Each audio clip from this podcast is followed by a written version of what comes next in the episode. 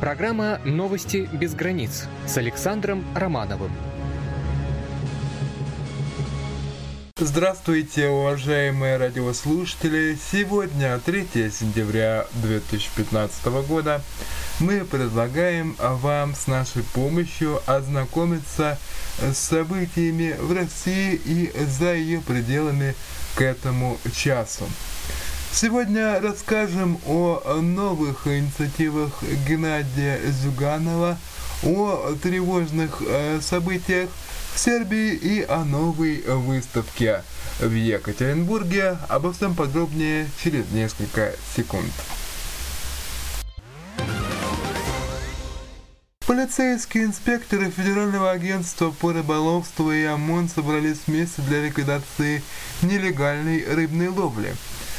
По статистическим сведениям, каждый месяц браконьеры в нашей области вылавливают не одну тонну рыбы. Защитники природы полагают, что неразрешенная рыбалка э, нарушает естественный путь перемещения веществ в окружающей среде и наносит э, вред совокупности видов. Похожие рейды а, проходят систематически с начала рыболовного сезона. Арестовано почти 10 браконьеров, которые ловят рыбу противозаконными способами. По шести случаям браконьерства начаты уголовные дела фигурантам по двум делам уже вынесены обвинительные приговоры. Еще одно дело направили в суд. Ожидает суда житель Калуги, который ловил рыбу сетями.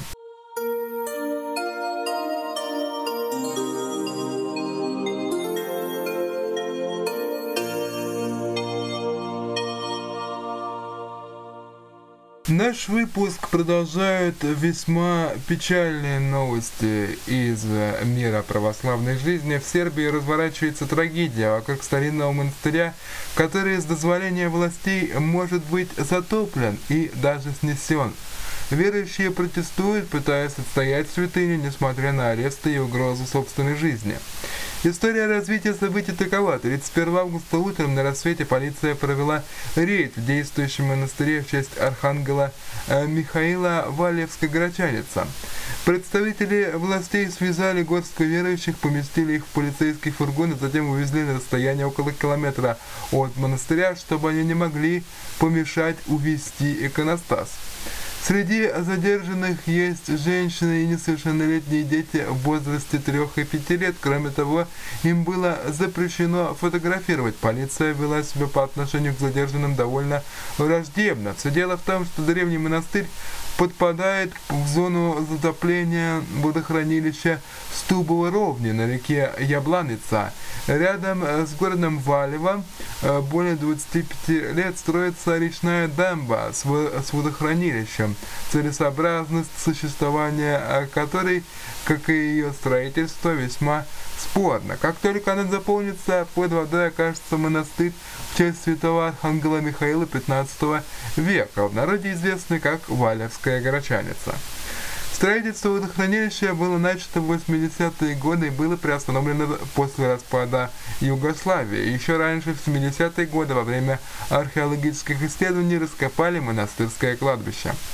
Прихожане с самого начала строительства дамбы пытались э, протестовать и бороться за сохранение этого культурного, исторического и религиозного памятника.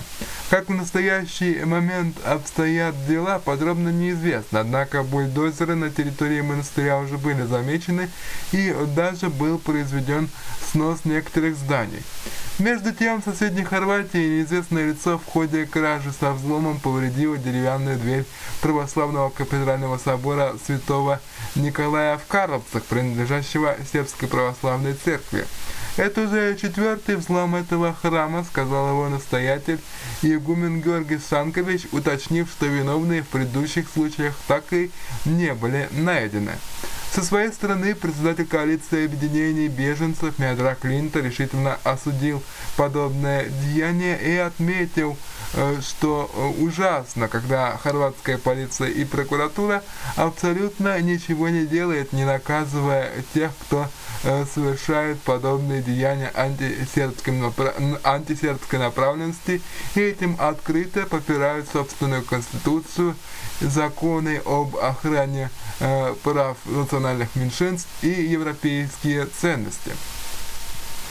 Горно-Карловская епархия на своем сайте напоминает, что храм Святого Николая является центром церковной и административной жизни епархии, подчеркивая, что данный и предыдущие налеты говорят о том, что православному епископу не место в исторической резиденции в центре Карловцев, находящейся сейчас на стадии ремонта и не обеспечивающей ему безопасных условий для жизни и работы. Если принять во внимание печальную неприемлемую национальную и религиозную нетерпимость в Хорватии, мы увидим, что это событие, как и предыдущее, не является хрони хронической эскалацией преступности, а скорее симптомом острых проблем, имеющих место в этнических и религиозных группировках, отмечает епархия. Подчеркивается также, что осквернение святого храма, пусть даже и в пьяном состоянии, а также распространение ненависти и вражды, свидетельствует о том, что, цитата, «мы далеки от Христа и Евангелия, кто бы это ни совершил и как бы его ни звали». Со своей стороны добавим, что, нас, что наш слушатель, архивист и историк Зоран Самарджия Мачкич, откликаясь на произошедшее, указал, что подобные преступления против сербского культурного и религиозного наследия имели место в последнее время в Осиёке и Слатинском Дреновице, Хорватия. Периодическим нападкам также подвергаются православные храмы в Сараево, Босния и Герцеговина. Хорваты продолжают жить ненавистью и желанием убить сербов, заключил господин Самарджия.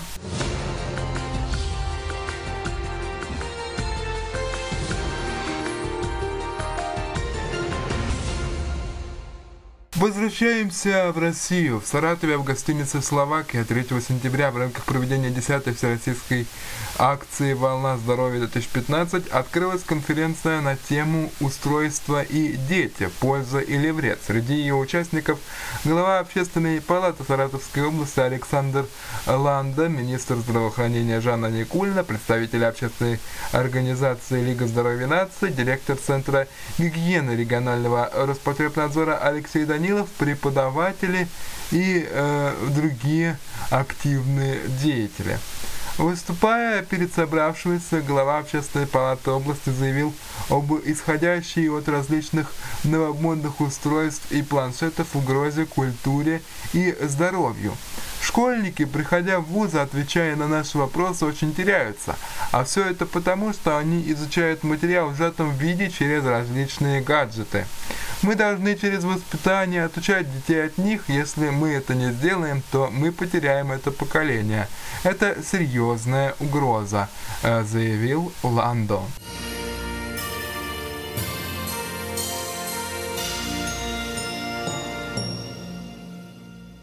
Геннадий Зюганов находится с официальным визитом в Нижнем Новгороде и принял участие в работе круглого стола Комитета по обороне Государственной Думы России. По завершении деловой части программы Зюганов возложил цветы к вечному огню в Нижегородском Кремле и, выступая перед собравшимися, заявил, что будет ходатайствовать о присвоении Нижнему Новгороду звания города воинской славы, так как вклад города – в который в годы войны назывался «Горький в победу над фашистскими захватчиками», был очень весомым.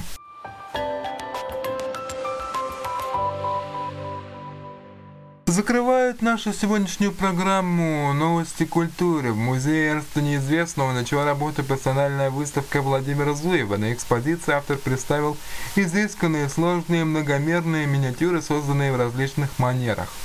На одном листе одновременно сочетаются до 10 печатных техник. Как сообщили в Департаменте информационной политики в Свердловской области, работы выполнены в технике гравюры на металле. Этот вид печатной графики, при использовании которого художник гравирует металлическую матрицу методом химического и механического гравирования. После того, как этот процесс завершен, художник загоняет в глубину штриха матрицы специальную афортную краску и печатает изображение на сырую бумагу под давлением на афортном станке.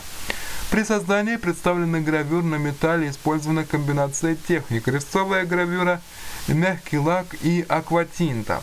Мои инструменты в точности как у ювелира. Это очень тонкая работа, требующая сосредоточенности и настойчивости, трудная и длительная. Например, для того, чтобы сделать гравюру по опере, необходимо посмотреть постановку, причем в разных вариациях с различными костюмами, сказал заслуженный художник России, профессор кафедры Нижнетагильской государственной социально-педагогической академии Владимир Зуев.